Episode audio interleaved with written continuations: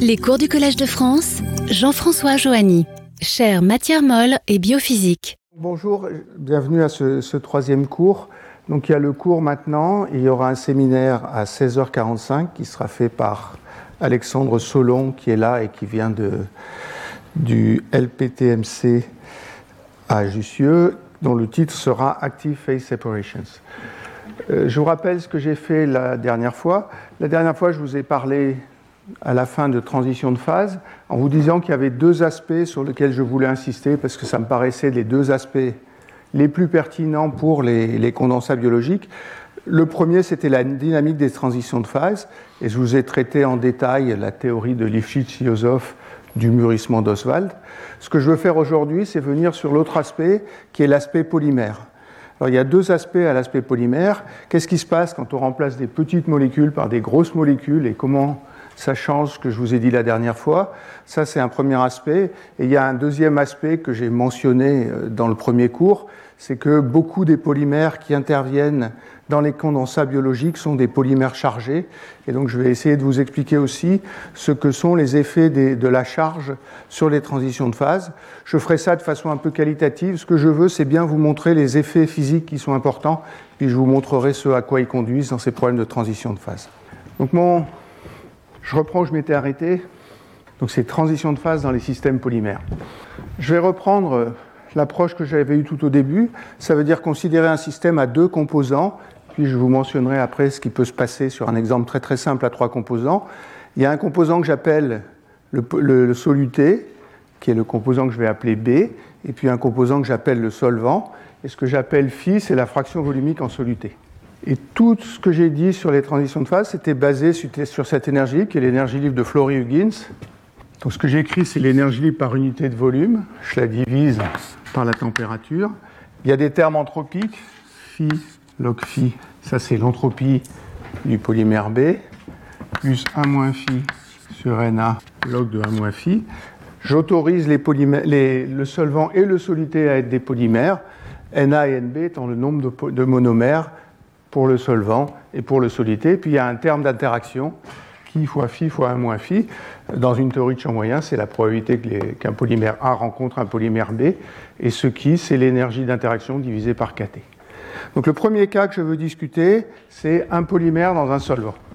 Alors ce qu'on appelle un mauvais solvant, c'est un, un, solvant où le solvant précipite et où il y a donc une séparation de phase entre le polymère et le solvant.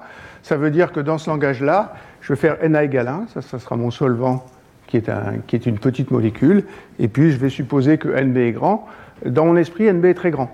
Alors, pour les protéines, c'est grand, euh, ça peut être des centaines d'acides aminés. Pour des polymères synthétiques, 10 000, 100 000. Puis pour l'ADN, c'est encore plus long que ça. Donc ce, ce, nombre NB est vraiment très très grand. Donc je vais faire NB égale N. Et un de mes messages principaux, c'est que dans ce cas-là, la transition de phase se fasse à très petite fraction volumique. Et si la fraction volumique est très petite, on peut développer ce terme-là, phi est très petit devant 1, et donc on peut faire un développement. Je vais le réécrire. Je vais le réécrire non pas en fonction de la fraction volumique, mais en fonction de la concentration. Alors je vous ai dit la dernière fois que pour moi c'était pareil. Pour ce problème-là, les gens utilisent plutôt la concentration.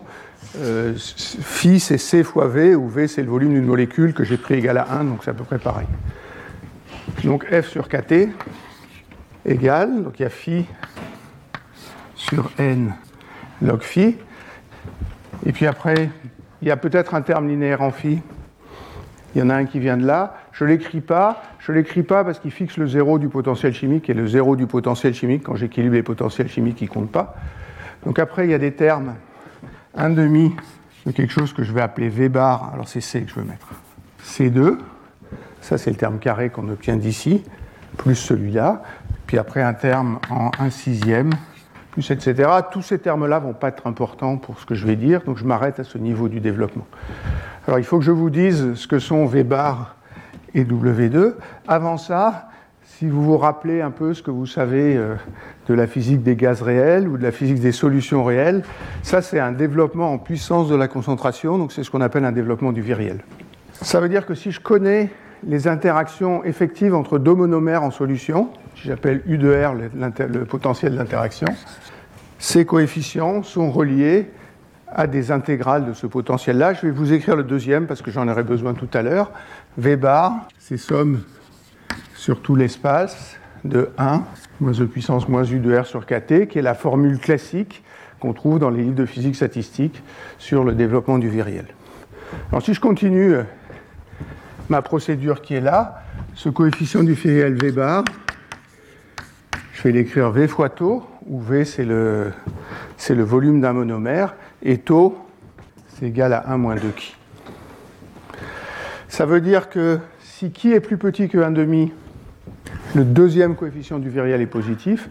Quand le deuxième coefficient du viriel est positif, il n'y a pas de transition de phase. Ça, c'est ce qu'on appelle un bon solvant. Et si qui est inférieur à 1,5, c'est ce qu'on appelle un mauvais solvant. Et je vais vous montrer que pratiquement dès que qui est inférieur à 1,5, le polymère précipite. Alors, à partir de cette énergie-là, on peut reprendre la procédure que j'avais la dernière fois. Je ne vais pas utiliser qui comme variable, je vais utiliser taux qui est à moins de qui. Et en pratique, taux varie avec la température. Il est positif à grande température et négatif à basse température. Donc on définit une température θ, telle que taux s'écrit T moins θ sur θ. Oui Comment Je n'entends pas ce que tu dis. Il est deux fois inférieur. Ah, qui est deux fois inférieur, oui. Là, c'est supérieur. Merci. c'est bien.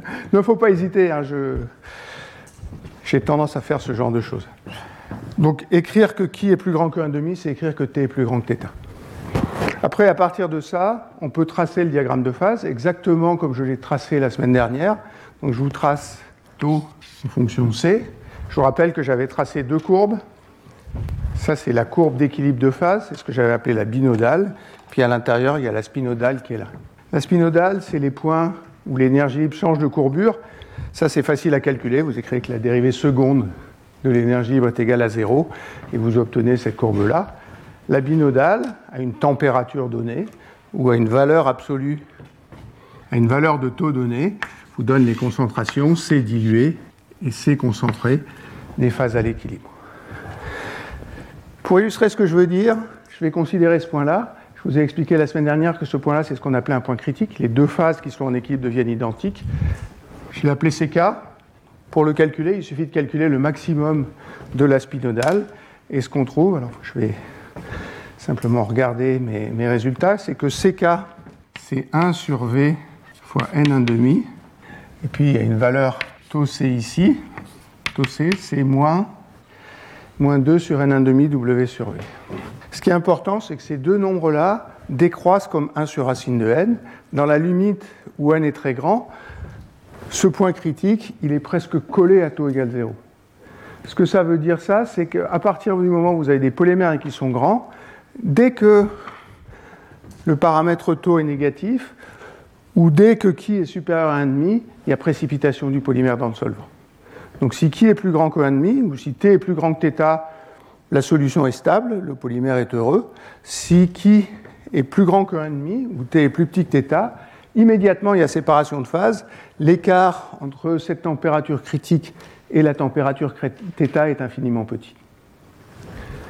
Et ça, c'est important pour tous les systèmes où il y a des polymères. Ils ont tendance à précipiter. La seule condition pour qu'ils précipitent, c'est que les interactions soient attractives, soit les interactions effectives soient attractives.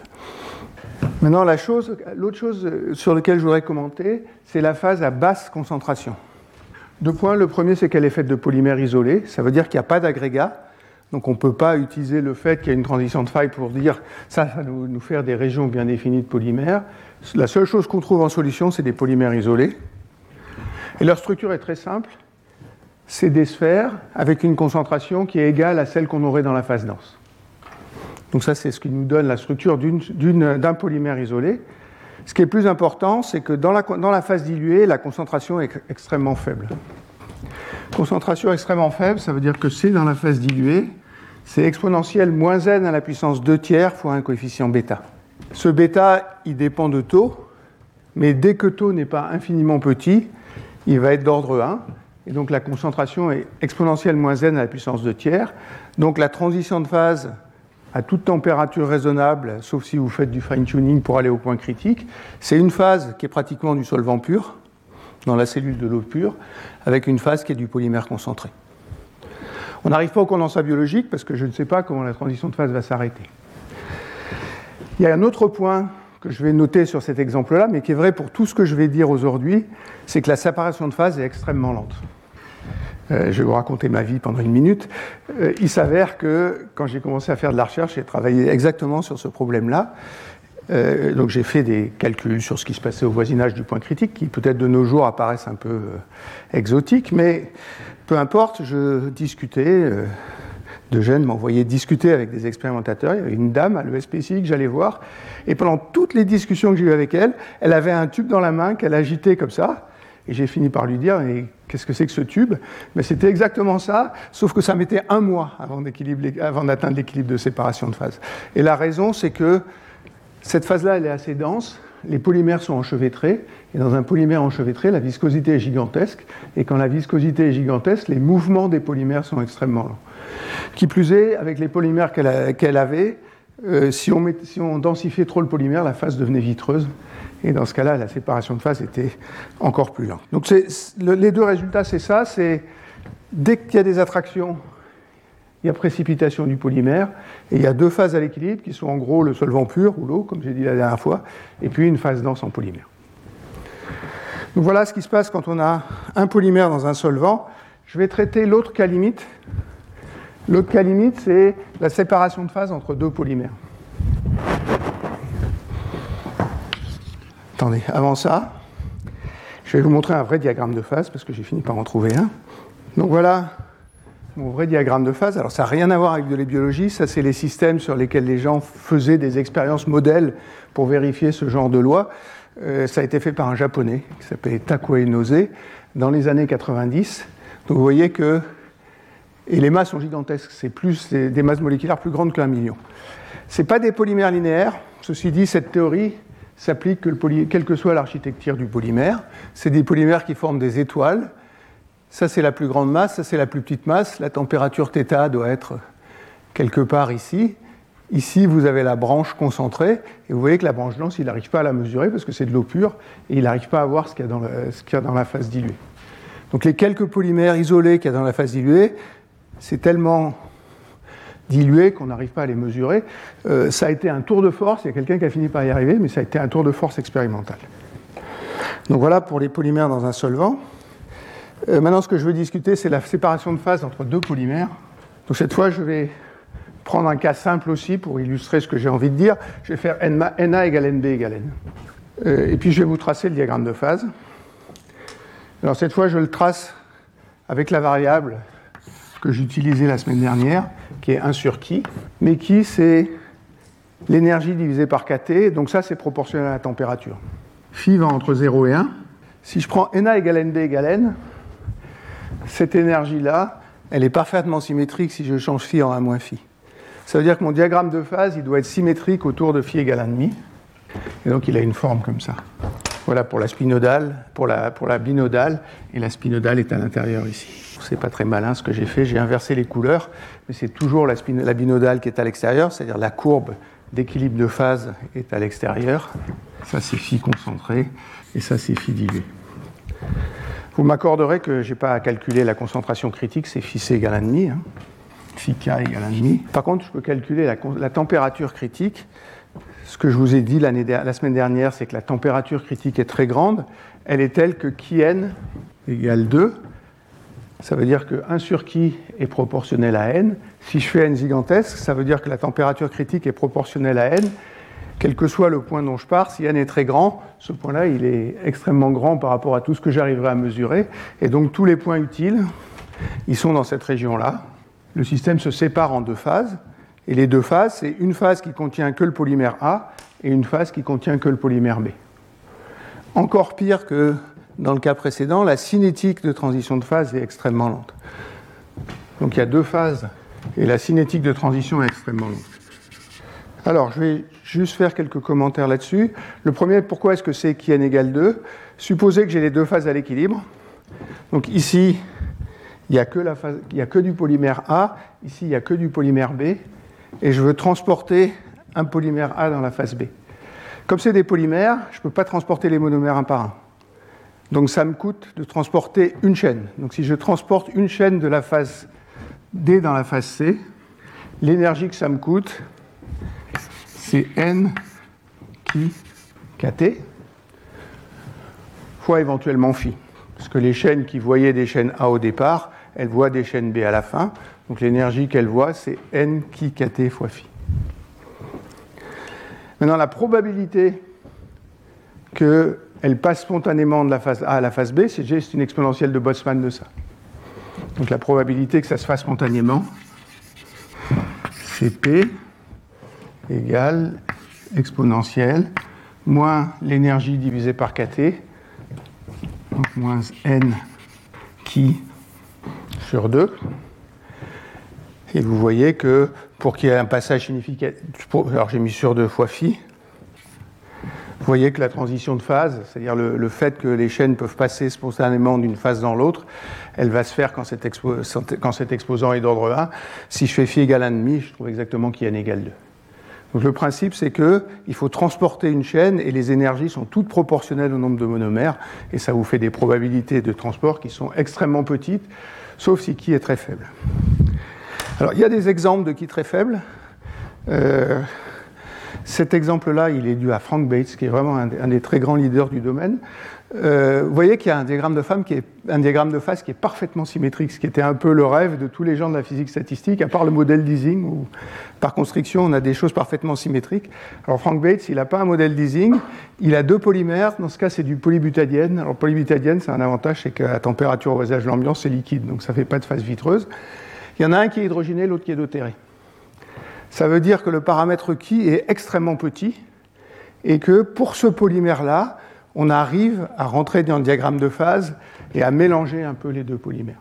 Ça, c'est à cause du fait que les monomères sont exactement les mêmes, sauf que euh, y a une deutération, ça change la polarisabilité, la deutération. Donc voilà le diagramme de phase qui est parfaitement symétrique. Alors c'est un peu triché parce qu'ils n'ont pas mesuré énormément de points, ils ont mesuré les points expérimentaux, puis après ils ont fité le diagramme de phase de façon à ce qu'il passe par ces deux points, euh, qui étaient les deux points où ils faisaient leur mesure de dynamique. Mais dans ce cas-là, qui est un peu pathologique, euh, on arrive à faire le diagramme de phase. Dans pratiquement tous les cas réalistes, on n'arrive pas à faire le diagramme de phase. Il y a une science, et c'est une vraie science, qui s'appelle la métallurgie des polymères, comme pour les métaux, cherche à mélanger des polymères pour avoir des propriétés différentes. Et toute la difficulté de la métallurgie des polymères, c'est d'arriver à tourner autour de ça et arriver à mélanger des polymères pour combiner leurs propriétés. Donc voilà une première chose. Conclusion de ça, si je mélange deux polymères, ils sont incompatibles. Et c'est pas choquant qu'on arrive à avoir des, condensats où certains, certains, polymères sont exclus, les répulsions sont très très fortes. Alors il y a des restrictions à mettre là-dessus et je vais en mettre pas mal après, mais à l'ordre zéro, c'est un peu ça la conclusion. Je vais faire quelques commentaires sur les systèmes à plus que deux composants. Euh, la première chose dont je veux parler, c'est ce qu'on appelle la règle des phases de Gibbs. Alors, je suis sûr qu'on pourrait faire des statistiques. Je pense que tous les physiciens dans la salle connaissent la règle des phases de Gibbs. Ils la retiennent par cœur comme moi. Ce que vous dit la règle des phases de Gibbs, je vais l'écrire et puis après je vais la commenter, c'est ce que Gibbs appelle la variance, je vais l'appeler VAR, égale le nombre de composants plus 2 moins le nombre de phases. Et ça, il l'obtient en comptant les équations et en comptant les inconnus. Ce qu'il appelle la variance, c'est le nombre de paramètres intensifs qu'on peut choisir si on fixe le nombre de composants et le nombre de phases. Sauf que quand j'ai tracé ces diagrammes-là, je, choisis déjà deux composants. En pratique, les cellules sont à 25 degrés Celsius, donc j'ai choisi la température. Et puis la première chose que je vous ai dit, c'est que j'allais imposer la pression et que j'allais faire tout ça à pression constante. Donc, je peux éliminer température et pression. Ça veut dire qu'il faut que je puisse choisir au moins zéro paramètre. Donc au maximum, tous les paramètres seront fixés, je ne peux en choisir aucun, si n et p sont égaux. Si j'ai deux, euh, deux composants, je peux avoir deux phases. Une, deux, et j'ai le polymère solvant. Si j'ai trois composants, je peux avoir trois phases. Maintenant, si on se place dans une cellule où le nombre de composants est gigantesque, on peut avoir un nombre de phases qui est absolument énorme. Donc potentiellement, en mélangeant des objets comme ça qui sont tous différents et qui ont envie d'avoir des séparations de phases, on peut avoir un très grand nombre de phases. Il y a deux restrictions à ça. La première, c'est qu'il faut que mon paramètre qui, à chaque fois, il provoque une transition de phase, c'est-à-dire que je ne sois pas à l'extérieur du diagramme de phase. Et la deuxième, c'est que cette règle de Gibbs, elle est basée sur l'égalité des potentiels chimiques. Et si je considère un système à l'équilibre thermodynamique, je ne peux pas écrire l'égalité des potentiels chimiques. Donc, c'est un guide, mais c'est un guide pour les systèmes qui sont à l'équilibre thermodynamique. Alors, comme je vous ai dit euh, la semaine dernière, à peu près partout où je vais maintenant, les gens travaillent sur les condensats biologiques, même dans des milieux qui sont assez étonnants. Euh, j'ai été à la remise d'un prix en physique euh, computationnelle, c'est-à-dire un grand prix de, gens qui font de la physique sur ordinateur, d'un de mes amis qui s'appelle Kurt Kramer, et il a fait un exposé, et parmi les challenges qu'il avait à la fin, c'était d'arriver à étudier numériquement le diagramme de phase de système avec un très grand nombre de composants et il a cité explicitement les condensats biologiques. Donc même dans le domaine des gens qui font de la physique computationnelle, on s'inquiète des condensats biologiques, et le, problème, le challenge que lui se met, c'est d'arriver à résoudre ce problème-là. Je vais être un peu méchant avec lui, pourtant Dieu sait si je l'aime bien et si je le respecte. Euh, je ne crois pas que ce soit la bonne méthode de commencer par faire ça sur ordinateur. Et ensuite, comme je vais vous le dire dans toute la suite du cours, pour moi, une des grandes propriétés des condensats biologiques, c'est que c'est des systèmes hors équilibre. Et euh, ce qu'il veut faire, lui, c'est quelque chose qui est parfaitement à l'équilibre. Mais voilà euh, une première propriété des, propriétés des systèmes à euh, plus que deux composants. maintenant, je vais vous écrire une chose très très simple sur un système à trois composants qui serait un polymère et deux solvants. Donc il faut que je fasse, que j'écrive une énergie libre de Flory. Je vais vous l'écrire, vous allez voir que vous auriez écrit la même si je ne vous l'avais pas écrite. Hein. F sur KT. Donc maintenant j'ai trois termes d'entropie j'ai phi b sur nb. Non, c'est pas un polymère et deux solvants, c'est deux polymères et un solvant que je veux faire.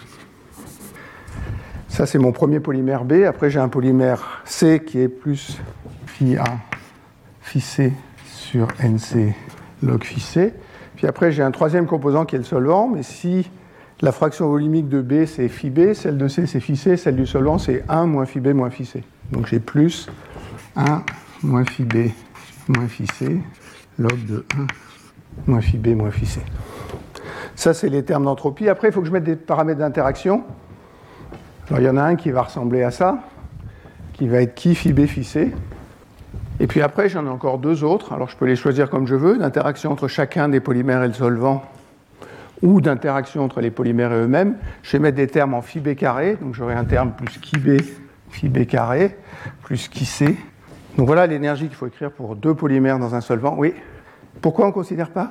Parce que le...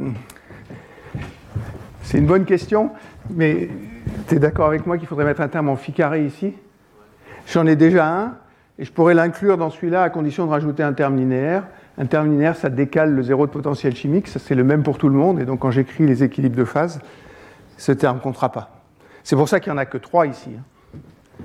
C'est-à-dire, je n'ai pas mis de termes en plus phi A, parce que je pourrais les intégrer dans cela. Euh, il y a une limite super simple. La limite super simple, c'est le cas exactement celle que j'ai traitée ici, où le problème est symétrique. Ça veut dire que je vais faire qui, A, qui B égale qui C et NB égale NC. Puis je vais appeler phi la concentration totale en polymère. C'est la fraction volumique en polymère. C'est-à-dire que c'est phi A, phi B plus phi C. Je me suis arrangé pour faire ici exactement ce que j'avais fait là, c'est-à-dire rendre le problème complètement symétrique si j'échange les polymères B et C. Alors je ne vais pas vous dire comment on construit le diagramme de phase. Si c'est symétrique, ça veut dire que la concentration en solvant, quand il y a deux phases à l'équilibre, ça va être la même, parce que dans ce cas-là, je peux inverser les polymères, j'inverse les deux phases, et je dois retomber sur la même concentration en solvant. Donc phi, ce n'est pas une vraie variable. C'est quelque chose qui va rester constant pour ce modèle-là. Maintenant, si vous comparez à ce problème-là, c'est exactement le même problème. La seule différence, c'est qu'on dilue les interactions. C'est-à-dire qu'il y a un qui effectif entre les deux polymères. Et le paramètre de Flory effectif entre les deux polymères, c'est qui fois la fraction volumique en polymère. Et je vous ai dit que phi était constant, donc phi il est choisi par l'opérateur qui mélange tout. Euh, ça veut dire que le diagramme de phase, c'est exactement ça, Sauf qu'il ne faut pas que j'appelle ça qui, ça c'est la fraction par rapport à phi d'un des deux polymères. Et puis ici, j'ai 1 sur qui phi. Donc tout ce que je vous ai dit, c'est vrai pour un mélange de deux polymères dans un solvant, sauf que le paramètre d'interaction, je peux le faire aussi petit que je veux en mettant très, peu de polymères dans un solvant, et dans ce cas-là, on arrive à les mélanger. Donc voilà ce que je voulais dire sur les polymères neutres. Euh, vous m'accorderez que c'est bien, c'est propre, et en plus tout ça euh, marche super bien avec les expériences. Euh, les polymères dont je vous ai parlé dans le premier cours, c'était des polymères qui étaient ioniques, des polymères chargés. Donc ce que je veux faire maintenant, c'est essayer de vous expliquer ce qui change quand les polymères sont ioniques et portent des charges le long du polymère. Je vais garder euh, même ça. Alors c'est 4. Donc je vais considérer un polymère du même genre que celui-là, mais qui a un polymère ionique, donc qui porte des charges le long du polymère. Je vais les mettre positives. Alors j'ai supposé, comme là, qu'il a n monomères et qu'il y a une fraction alpha qui est chargée. Euh, il n'y a pas deux effets nouveaux dans ce problème. un effet nouveau dans ce problème-là, qui serait l'interaction électrostatique. Il y a deux effets nouveaux. Le premier effet nouveau, c'est le fait que la nature est neutre. Et donc, si j'amène dans la solution un polymère qui porte des ions positifs, j'amène en même temps des petits ions négatifs, qu'est-ce que les gens appellent les contre-ions. Si la concentration est monomère et C, la concentration en contre-ion, il doit y avoir autant que de charges, donc c'est alpha C. Donc une première chose qu'il faut que j'ajoute ici, si je considère que les contre-ions sont ponctuels et que je ne m'occupe pas pour l'instant des interactions électrostatiques, c'est qu'il faut que j'ajoute un terme d'entropie des contre-ions. Pareil que celui-là, plus alpha C log alpha C. Ça, c'est un gaz parfait de contre-ions. Euh, si vous comparez ce terme-là à celui-là, ici il y a 1 sur n, ici il y a alpha, le plus grand des deux c'est celui-là. Parce que alpha fois n c'est le nombre total de charges, et j'ai forcément plus d'une charge, autrement le problème n'a absolument aucun intérêt. Ce que ça vous dit ça, c'est que ce terme-là, il compte quoi qu'il arrive, et il y a même énormément de problèmes de polymères chargés où il n'y a pas besoin de s'inquiéter d'autre chose que de ce terme-là. Euh, bien sûr, il y a un deuxième effet qui est les interactions électrostatiques. Alors, les interactions électrostatiques, quand vous mettez deux charges en solution, si elles sont identiques, elles se repoussent. Si elles sont de charges opposées, elles s'attirent. Il y a quelque chose qui est important là-dedans, c'est que le potentiel d'interaction, c'est le potentiel de Coulomb, et le potentiel de Coulomb, il est en 1 sur R, et 1 sur R, c'est à longue portée. Et ça, ça met un peu la zizanie dans la physique statistique. Donc le potentiel d'interaction U de R, entre deux charges. Je vais l'écrire d'une façon qui vous est peut-être pas familière.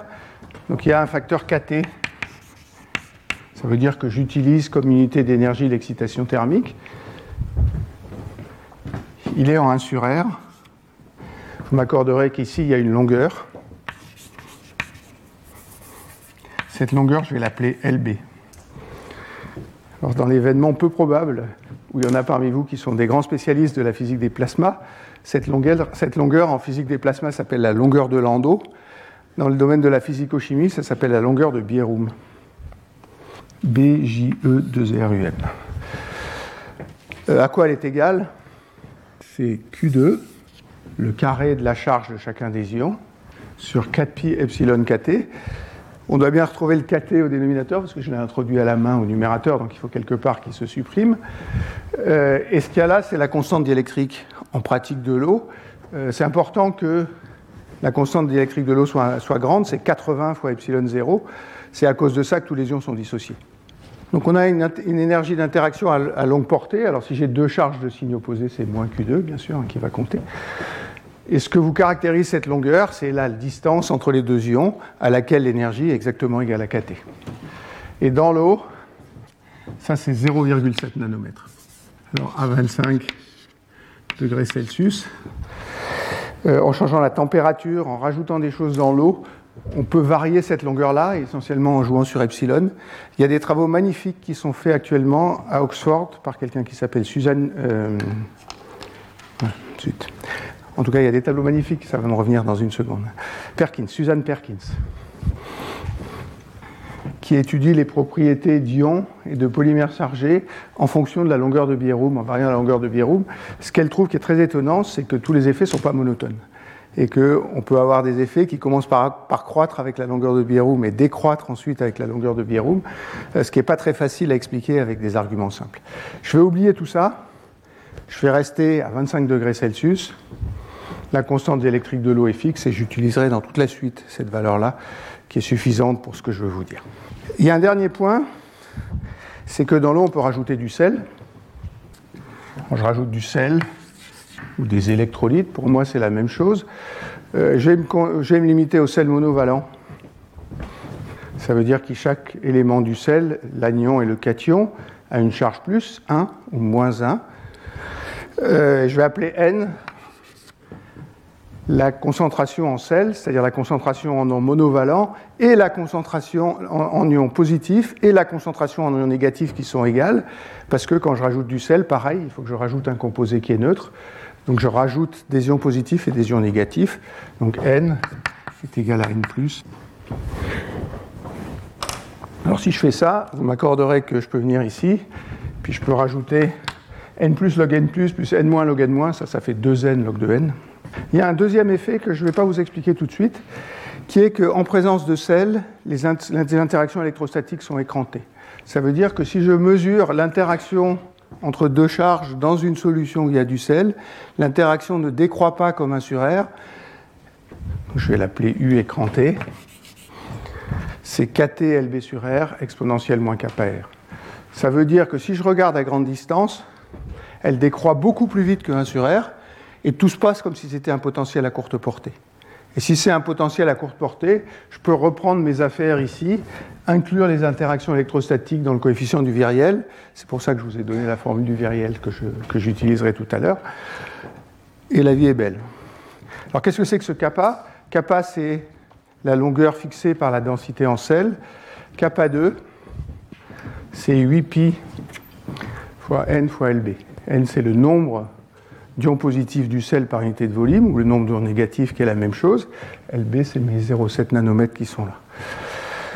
Euh, le nombre que je connais, c'est que si vous prenez une concentration en sel qui est millimolaire, donc 10 moins 3 molaires, si je fais n égale 10 moins 3 moles par litre, la longueur, donc la longueur sur laquelle c'est écranté, c'est 1 sur kappa, ça s'appelle la longueur de Debye, elle vaut 10 nanomètres. Et puis, kappa augmente comme n, donc 1 sur kappa, ça diminue comme 1 sur racine de n. Alors ce qui m'intéresse, c'est la cellule. Dans la cellule, la concentration en ion libre, qui est le sel qui est à l'intérieur de la cellule, est bien plus grande que 10-3 molaires, elle est plutôt 100 millimolaires, et même parfois plus. Pour 100 millimolaires, il faut que je divise ça par 10, c'est pour ça que j'ai pris 100 et pas autre chose, ça veut dire que c'est 1 nanomètre. 1 sur kappa égale 1 nanomètre. Ça veut dire ça que dans la cellule, le potentiel, ce n'est pas vraiment euh, 1 sur R, c'est quelque chose qui a courte portée, 1 nanomètre, et que, en gros, je pourrais utiliser ces effets-là. Ça ne veut pas dire que tout est simple. Donc maintenant, ce que je vais essayer de vous, expliquer ou de vous raconter, c'est à quoi ça conduit tout ça. D'abord pour un polyélectrolyte dans un mauvais solvant, c'est-à-dire euh, quand j'ai rajouté ce terme-là et ce terme-là, plus l'énergie électrostatique. Et puis après, pour des, systèmes chargés plus compliqués qui représentent mieux les protéines qu'on trouve dans la cellule. Si je veux regarder maintenant un polyélectrolyte en mauvais solvant. Donc il faut que je refasse ma construction du diagramme de phase. Je peux mettre du sel ou pas mettre de sel, ça, ça complique pas tellement le jeu. Celui-là, il vient juste changer le préfacteur. Au lieu d'être 1 sur n, c'est alpha plus 1 sur n. Il faut que j'introduise l'énergie électrostatique. Un raisonnement naïf, c'est de dire de toute façon, quand Flory ou Huggins ont fait ce calcul-là, ils ont appliqué une théorie de champ moyen. Ça veut dire qu'ils ont remplacé toutes les quantités thermodynamiques par leur valeur moyenne. L'énergie électrostatique, elle dépend que de la densité de charge locale. Ça veut dire que je peux essayer de calculer l'énergie électrostatique dans une approximation de champ moyen à la remplaçant par la densité de charge locale. Sauf que je vous ai déjà dit deux fois que la nature est neutre, et donc, si je regarde à une échelle de taille qui est plus grande que cette longueur kappa-1 pour une, pour une raison que je vais vous expliquer, la densité de charge est zéro. Donc, à l'ordre le plus naïf, les charges positives compensent les charges négatives, il n'y a pas d'énergie électrostatique et vous pourriez faire ça. Sauf que, il s'avère que ça, ça ne donne pas la bonne réponse. Ce que ça veut dire, ça, c'est qu'il faut regarder non pas la densité de charge, mais les fluctuations de densité de charge. Je ne vais pas le faire pour cet exemple-là, je vais juste vous dire à quoi ça conduit, puis après je vous montrerai comment, au moins dans un cas très simple, on arrive euh, à retrouver l'énergie aux fluctuations de densité de charge. Je vais juste dire un mot un peu technique pour les gens qui sont plus physiciens théoriciens parmi vous. Euh, ce qu'il faut faire, c'est utiliser une théorie qui s'appelle la RPA, l'approximation de phase aléatoire, ou ce qui est équivalent dans le langage de la théorie des champs, c'est un développement en perturbation à une boucle. Et il faut calculer l'énergie libre électrostatique, donc il y a un F électrostatique, qui est dû aux fluctuations locales de densité de charge dans cette approximation à une boucle. Je ne vais pas le faire. Euh, le calcul est un peu horrible quand on veut faire ça, donc je ne veux surtout pas me lancer dans des calculs horribles au tableau devant vous. Donc, dans un premier temps, je vais vous dire ce qu'on trouve pour des polyélectrolytes dans un mauvais solvant, en prenant en compte ce terme-là. Et puis après, je vous dirai qualitativement comment on peut l'obtenir. Alors les, calculs pour des polyélectrolytes dans des mauvais solvants, euh, ils ont été faits par deux personnes, deux groupes en parallèle, deux Russes qui s'appellent Borué et Erukimovic. Et puis on a fait le même calcul avec Ludwig Leibler. Euh, il faut être honnête, ils l'ont fait avant nous.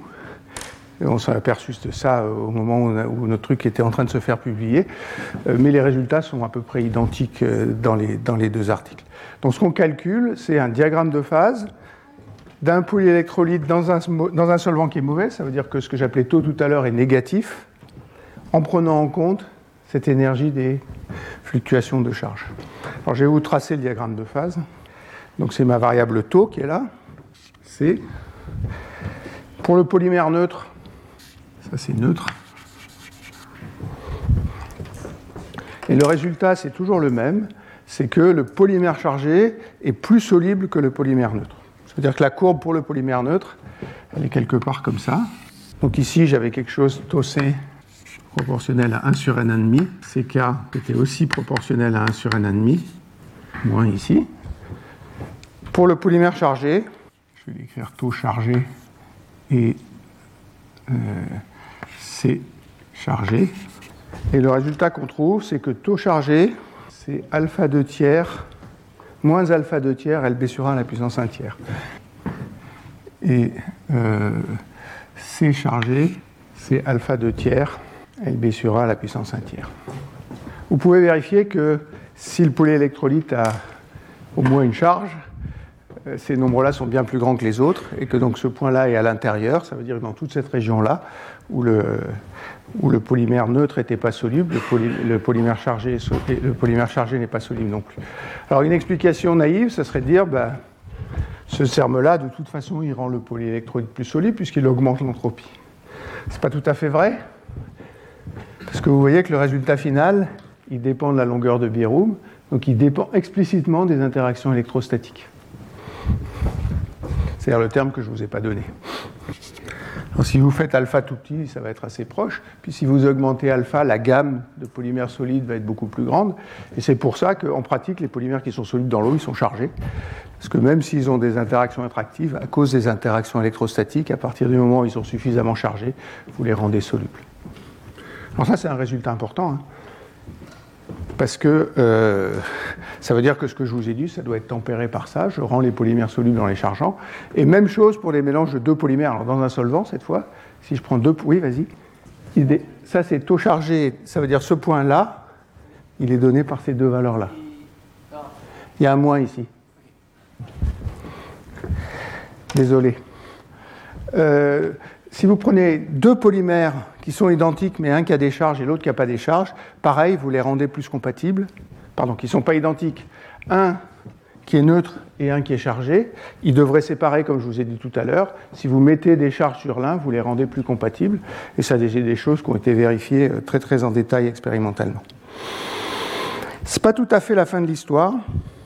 Ce n'est pas tout à fait la fin de l'histoire parce que il y a une différence majeure ici c'est que le système ne se sépare pas en deux phases, mais il fait une séparation de microphases. Ce que j'entends par là, c'est que la solution n'est pas homogène, elle est formée de régions où il y a une concentration de polymères élevée, de régions où il y a une concentration de polymères euh, basse, élevée, basse, élevée. Donc il y a une structure périodique avec des symétries qui n'ont pas été étudiées très en détail à ma connaissance, mais Beaucoup, en tout cas de théoriciens, sont d'accord que c'est la structure qu'on devait trouver. Ça, c'est intéressant parce que ça veut dire qu'il y a des régions denses et des régions chargées. Donc ça pourrait conduire à des effets locaux où il y a des régions en polymère dense. Euh, et puis on peut calculer, alors j'ai même noté la valeur, hein, le, vecteur d'onde, il est proportionnel à alpha 1,5 phi puissance LB phi à la puissance 5 quart. J'entends pas. Alors, dans les deux cas, il y a une spinodale. Ici, il y aurait une spinodale aussi, que je n'ai pas écrite, mais à l'intérieur, il y aurait une spinodale. Il y a une spinodale ici, et puis il y a une spinodale ici. Ça veut dire que pour le polymère chargé, c'est instable là, métastable là. Alors, ce que j'entends par une séparation de microphase, ça veut dire, alors ça peut être un smectique, Jacques est un peu obsédé par les smectiques, mais ça veut dire que la structure de la solution est périodique. Le cas le plus simple, c'est le cas que mentionne Jacques, c'est-à-dire c'est où elle est périodique dans une seule dimension. Ça, c'est concentré, dense, concentré, dilué. Ça, c'est la période. Et la période, c'est ce que j'ai appelé, c'est 2pi sur QC. La période, on la connaît par des expériences de diffusion de rayonnement. Euh, ce qui, à ma connaissance, n'est pas très bien établi expérimentalement, c'est sur, combien, sur quel type de taille ces phases sont cohérentes, c'est-à-dire est-ce qu'on a des grains de ces phases-là, et la structure locale n'a pas été mesurée très très en détail. C'est-à-dire on n'a aucune information sur ces interfaces-là, par exemple.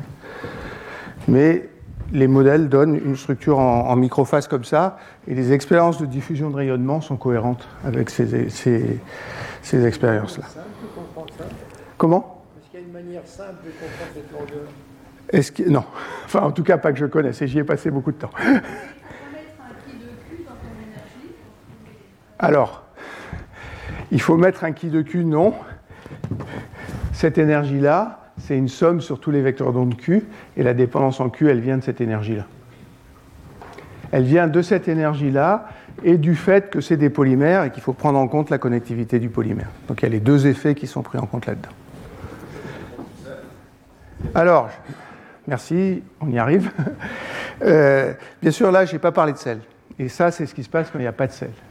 Donc, si on rajoute du sel, alors, je ne prétends pas que c'est une phase mectique. Hein. Je pense que ce que j'ai envie de dire, c'est que c'est la structure la plus simple qu'on peut imaginer. On peut imaginer des gouttes de phase diluée dans une phase dense qui soit périodique ou des gouttes de phase dense dans une phase diluée qui soit périodique. C'est plutôt des choses comme ça que j'ai envie d'imaginer. Si on a des gouttes de phase dense dans une phase diluée, on n'est pas très loin de condensat qui serait fixé par cette chose-là. Euh, donc qu'est-ce qui se passe quand on rajoute du sel?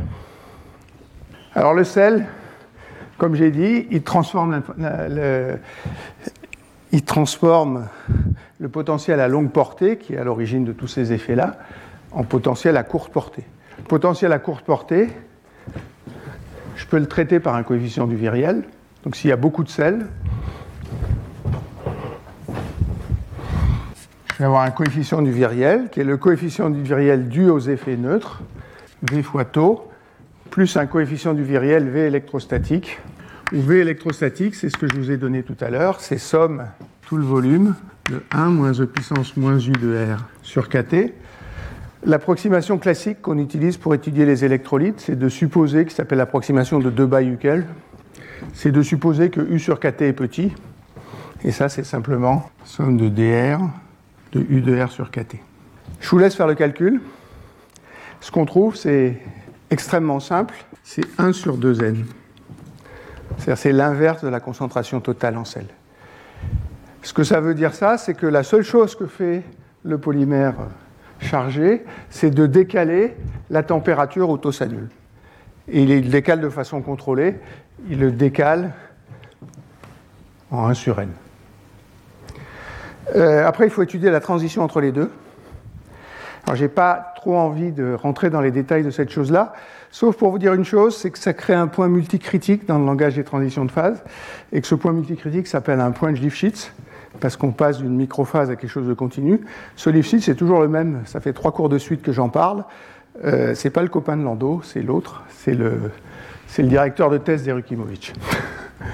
Le point Lifshitz, c'est le frère. Oui, c'est le frère. C'est Ilya Lifshitz et pas Evgeny, et pas Evgeny Lifshitz.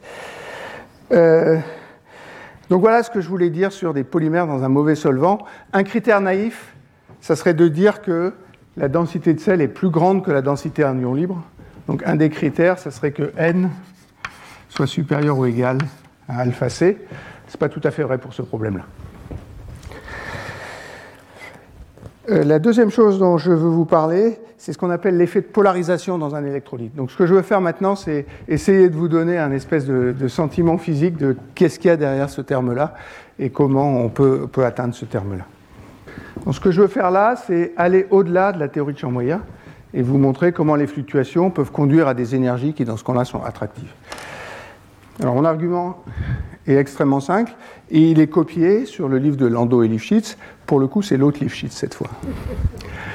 Euh, l'idée, c'est que, supposez qu'au centre, à l'endroit R égale 0, je mets un ion positif.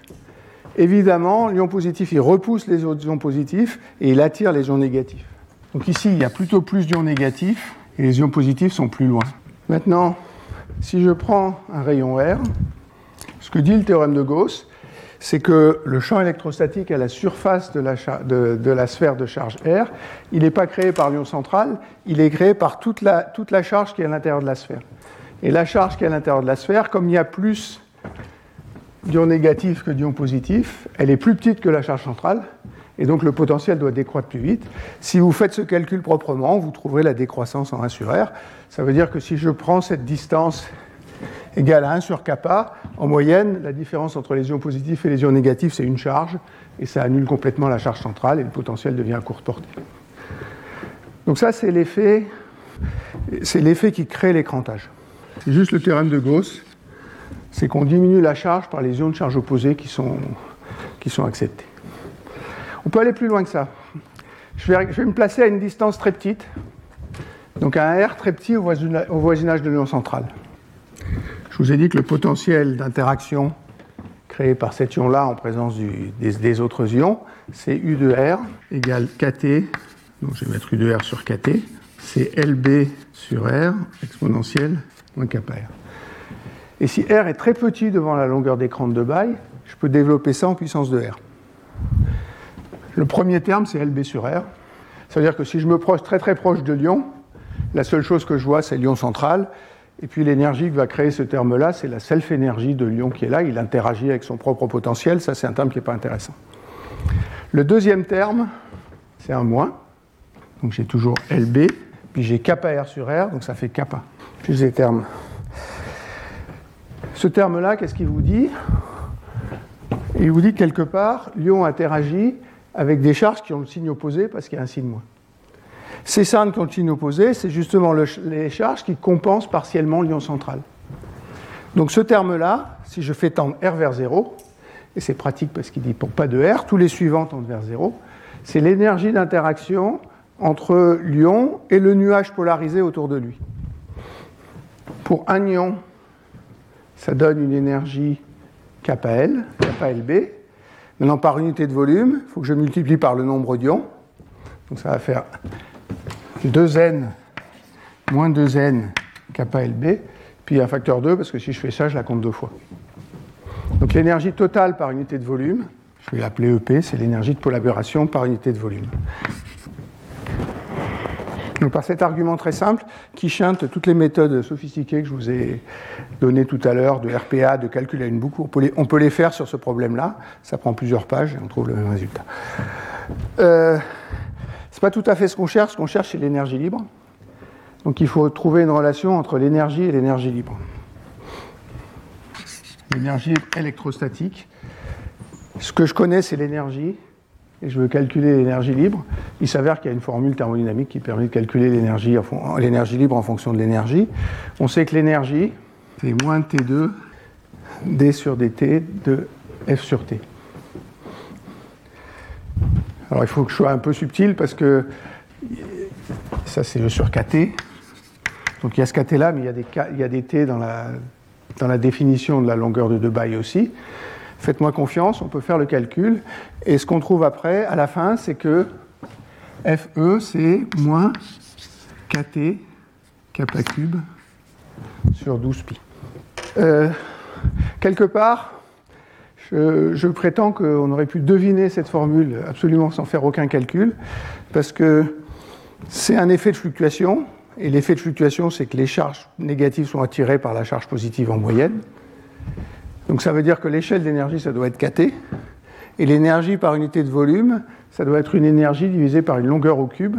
Et dans ce problème-là, clairement, l'unité de longueur, c'est 1 sur kappa. Donc, à part le 12pi là, qui demande qu'on fasse le calcul, tout le reste, c'est quelque chose qui est, qui est facile à deviner. C'est une énergie attractive et elle peut provoquer une séparation de phase. Si on prend des sels en solution dans l'eau, en les concentrant très fort, on peut créer une séparation de phase, ils deviennent insolubles.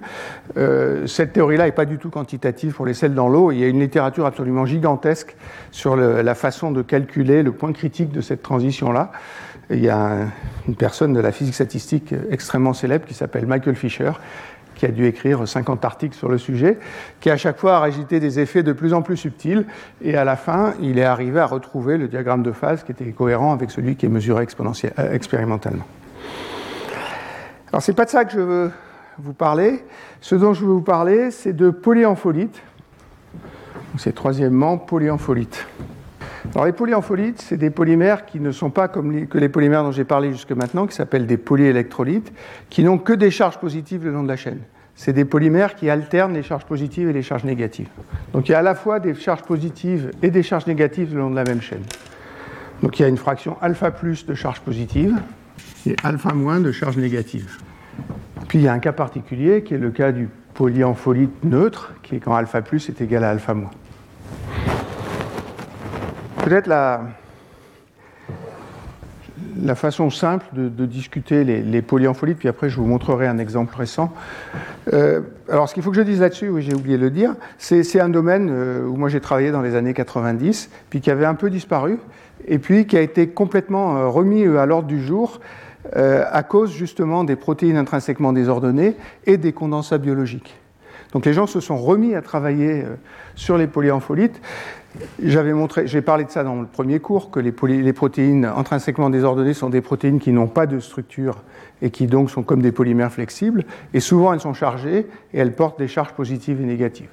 On a tous les cas. Hein. Dans certains cas, en changeant le pH, on peut changer le, rapport des charges positives aux, charges négatives. Donc voilà le, problème. Euh, ce qu'on avait fait il y a très longtemps et qui va être suffisant pour, que, pour ce que j'ai envie de vous dire, c'est qu'on avait regardé des polyamphélites avec beaucoup de sel. Et dans ce cas-là, toutes les interactions électrostatiques sont à courte portée, donc on peut calculer exactement comme je vous... Enfin, je ne l'ai pas fait, je vous ai dit comment on pouvait le faire.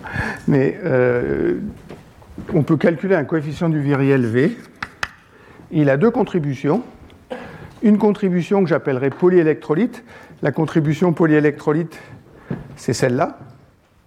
Et puis une contribution que j'appellerai polyampholite.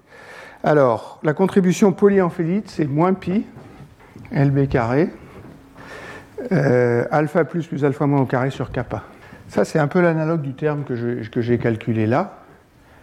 Les charges plus et moins contribuent de la même façon, parce que les charges plus attirent les charges moins, mais les charges moins attirent les charges plus. Euh, c'est proportionnel au carré de LB, c'est-à-dire c'est proportionnel au carré de l'énergie électrostatique, cette histoire et ça décroît comme 1 sur kappa. Le 1 sur kappa, c'est un peu la, singularité non analytique qu'on trouve ici. Puis il y a un deuxième terme qui est polyélectrolyte, plus 4pi Lb sur kappa 2, facteur de alpha plus moins alpha moins au carré. Alors ce terme-là,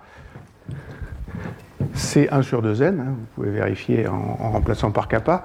Bien sûr, il y a la fraction de, de, chargés ici. Ce qui compte, c'est la fraction totale de charge, donc les positives moins les négatives. En gros, ce que ça dit, cette formule, c'est que s'il y a plus de charges positives que de charges négatives, il y a une répulsion électrostatique, et c'est celle-là qui peut dominer. Elle domine si kappa est, euh, euh, elle domine si kappa est petit, donc s'il n'y a pas trop de sel.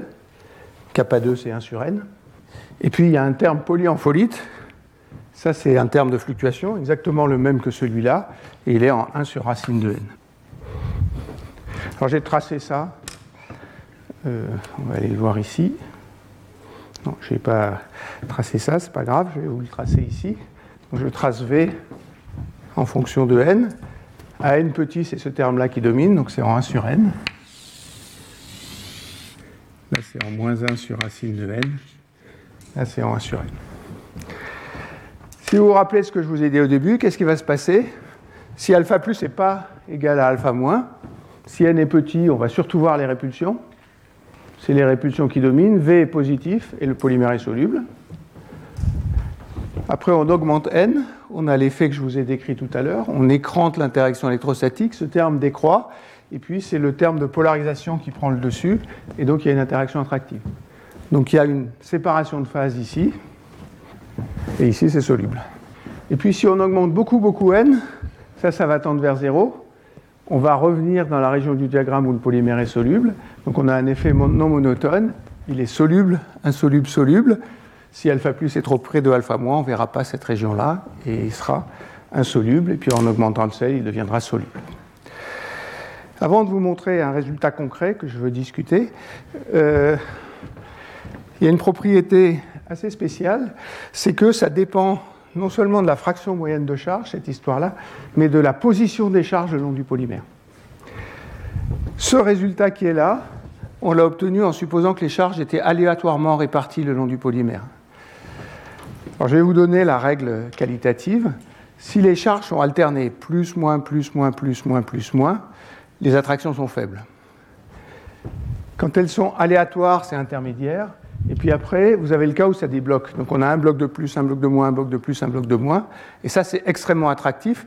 Le cas extrême, c'est tous les plus d'un côté, tous les moins de l'autre. Et là, ça précipite toujours. Alors je vous disais que ces polymères-là ont été euh, remis à l'ordre du jour récemment. Euh, ça, c'est un article. J'ai pas mis la référence. C'est Lynn et al. Fils rêve lettres, 2016. Euh, le titre de l'article contient à la fois le mot condensat biologique et le mot protéine intrinsèquement désordonnée. Euh, donc ils étudient une protéine qui a un nom charmant que, que vous voyez ici, euh, DDX4. c'est une hélicase. Attendez, j'ai noté parce que je ne me rappelle pas ce que c'est c'est une RNA hélicase. Donc c'est une hélicase de l'ARN. Et cette protéine est connue pour participer à des condensats biologiques contenant cette RNA hélicase. Et c'est pour ça que j'ai laissé le truc d'en haut, c'est qu'on sait exactement où sont les charges. Donc vous avez la séquence d'acides aminés de cette protéine qui est ici. On sait exactement où sont les charges, les rouges. Les acides aminés rouges, c'est les charges positives. Les acides aminés bleus, c'est les charges négatives. Euh, on est amené à tout faire quand on prépare ses cours. Donc j'ai compté les charges positives et les charges négatives. Euh, il y a 31 charges positives et 36 charges négatives. Ça veut dire que alpha plus moins alpha moins, c'est 5 divisé par la longueur du polymère, et alpha plus plus alpha moins, c'est 67 fois la charge du polymère. Puis ils ont une autre protéine, je ne sais pas pourquoi ils ont celle-là, qu'ils appellent CS, ça veut dire Charge Scrambled, où ils ont déplacé les acides aminés de façon à ce que les charges soient pas au même endroit. Donc la protéine native, c'est celle-là. Et la protéine avec les charges scrambled, c'est celle-là. Euh, celle-là, si vous croyez que les charges sont à peu près au hasard, les plus et les moins, et celle-là, il y a des blocs. Donc voilà, des blocs de plus ici, des blocs de plus ici, des blocs de moins là. Donc si vous croyez ce que je vous ai dit, euh, euh, celle-là doit être moins soluble. Donc la charge scrambled, les charges sont mises au hasard et elle doit être plus soluble que l'autre. Vous voyez le diagramme de phase ici, c'est la température et la fraction volumique. Le diagramme de phase de la charge scrambled, il est en bas, donc dans toute cette région-là, elle est stable. Celui de la protéine native, il est ici, et dans cette région-là, elle est instable. Donc ça, c'est une illustration du fait que quand on change les positions des charges, on arrive à changer le diagramme de phase et de façon significative. Alors c'est un travail numérique, hein, donc ils ont une unité de, température qui est un peu bizarre, euh, mais ça montre bien ce que je, je voulais. Oui. Alors, oui, les deux effets existent, bien sûr. Et même, alors j'ai oublié de le dire, mais si on regarde un polymère dans un solvant, il peut y avoir des agrégats de chaîne. Pourquoi est-ce qu'il y a des agrégats de chaîne Parce qu'en gros, on met les charges à l'extérieur et les parties hydrophobes à l'intérieur. Ça, c'est comme si on avait un espèce de tensioactif et ça fait que c'est soluble. cet effet-là existe, c'est-à-dire si on étudie la structure de la protéine, on va trouver qu'il y a un peu plus de charge positive à l'extérieur que, que, la partie plus chargée va se mettre à l'extérieur et la partie où les charges sont compensées vont se mettre à l'intérieur. Donc cet effet existe.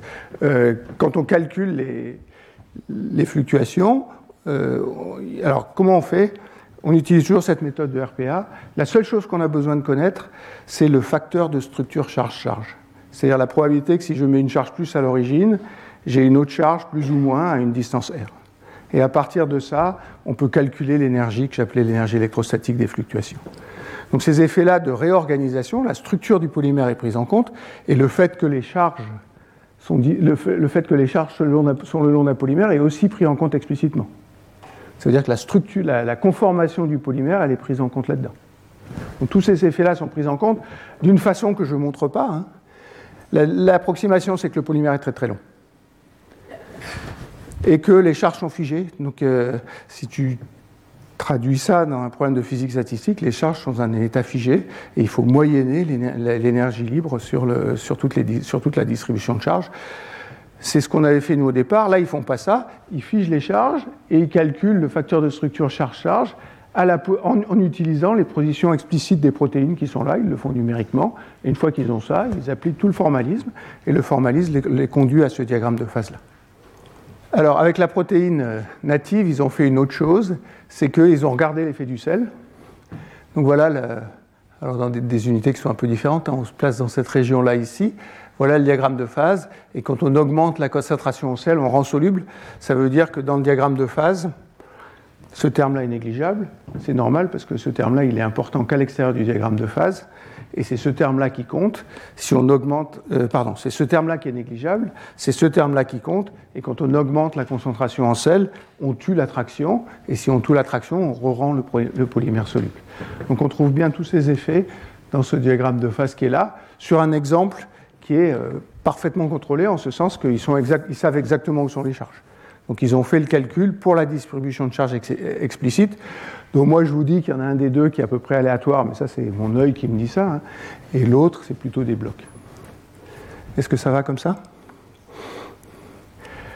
Euh, J'ai un dernier exemple de polymère chargé dont je, je, vais vous parler. Je vais le faire de façon euh, très très qualitative par rapport à ce que j'avais prévu, mais je pense que c'est bien que vous voyez ça.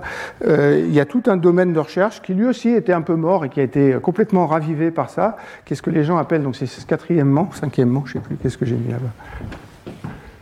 Trois, quatrièmement, complexe polyélectrolyte.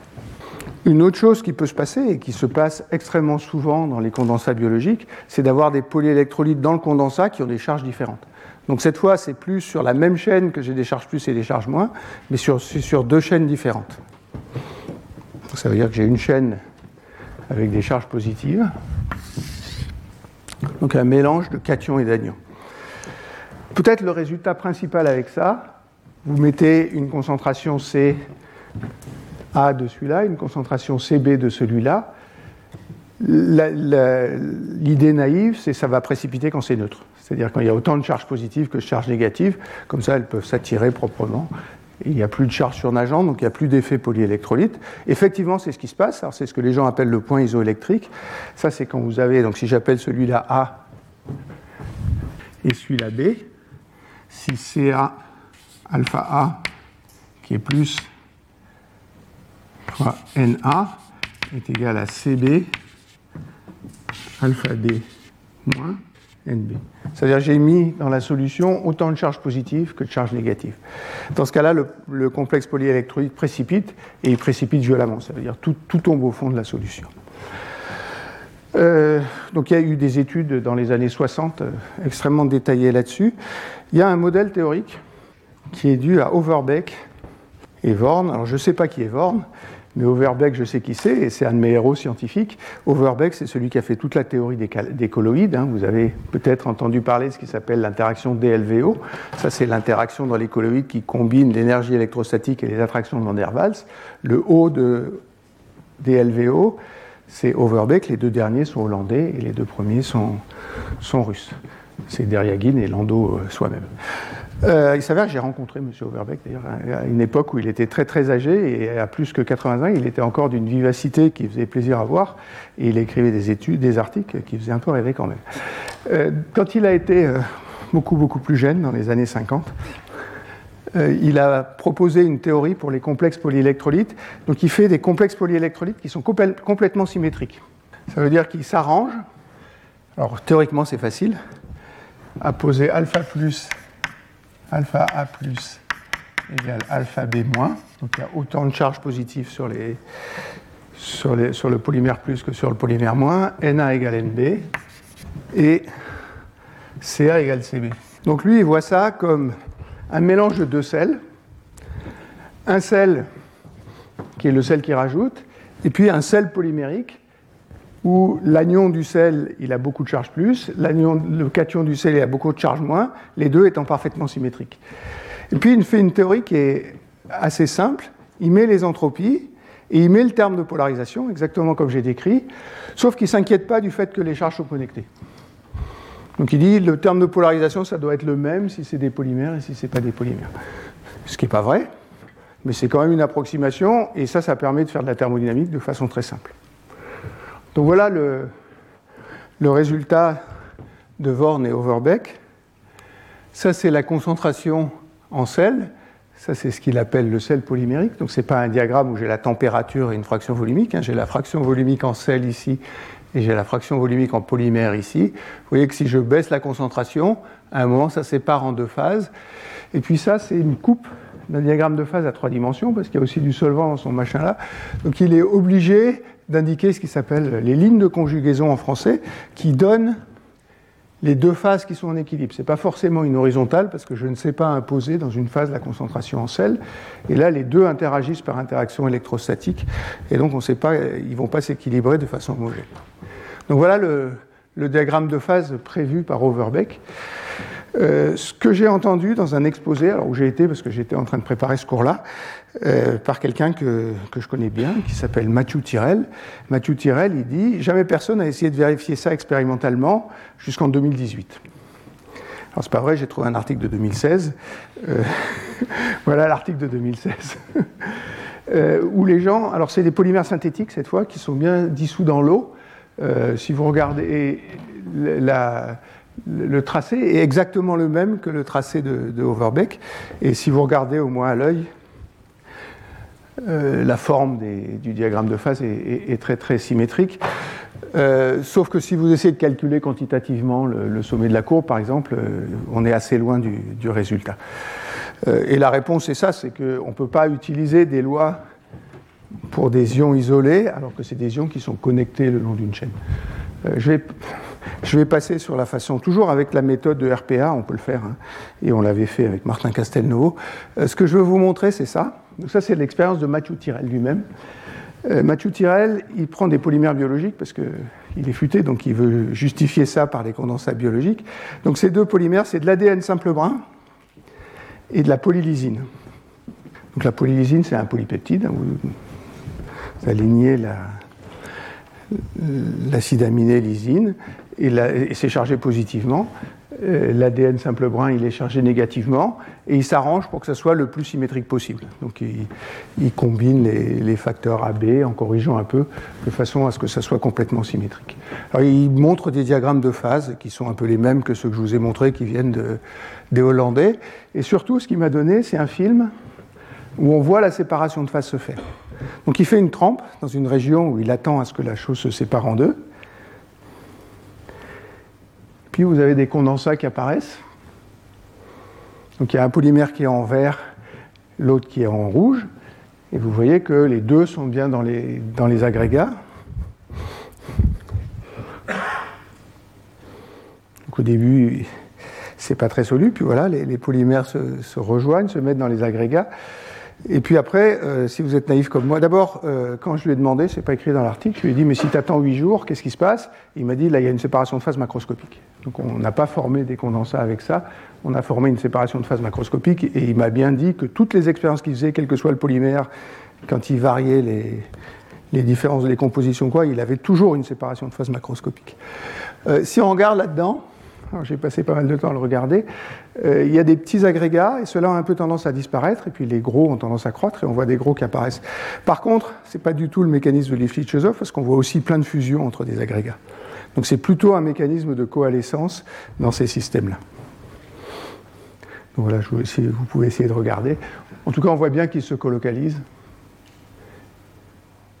Et là aussi, euh, s'il trace le diagramme de phase, il a exactement la même tête que celui que je vous ai montré. Et lui, il a essayé de fitter avec la théorie d'Overbeck. Et il y, a un, gap gigantesque entre la théorie d'Overbeck. Et il y a des nouvelles théories, d'ailleurs, euh, de gens à Caltech qui essayent d'expliquer les résultats de Tyrell. Il a fait une autre chose, c'est qu'au lieu de faire et il a vérifié que ces agrégats étaient parfaitement fluides, donc euh, ça correspond bien à tout ce que, que j'ai pu dire jusque-là. Il a fait une autre chose, c'est qu'au lieu de mettre de l'ADN simple brin, il a mis de l'ADN double brin. Donc ça, c'est ce qui se passe sur l'image de droite. Alors ça se colocalise bien, mais ça fait immédiatement des gros paquets. Et il dit que ces gros paquets, c'est solide. Donc on fait bien une structure qui a du coarse graining. Alors celle-là aussi, elle va avoir une séparation de phase macroscopique, mais il dit que localement, les, agrégats sont solides euh, parce que l'ADN double brin est moins, est moins flexible et que les polymères se collent plus. Ça, c'est une interprétation un peu à la main, mais euh, c'est ça le résultat principal. Alors, il, a en vue des applications pour utiliser ces, choses-là. C'est quelqu'un qui est très, très porté sur les applications. Euh, mais celle qui l'intéresse, c'est pour ça qu'il est parti avec l'ADN simple brin, c'est qu'avec de l'ADN double brin, ça fait des condensats solides. Je vais m'arrêter là. On va prendre un quart d'heure de pause. Et donc après, on a le séminaire d'Alexandre Solon. Merci. Retrouvez tous les contenus du Collège de France sur www.colège-2-france.fr.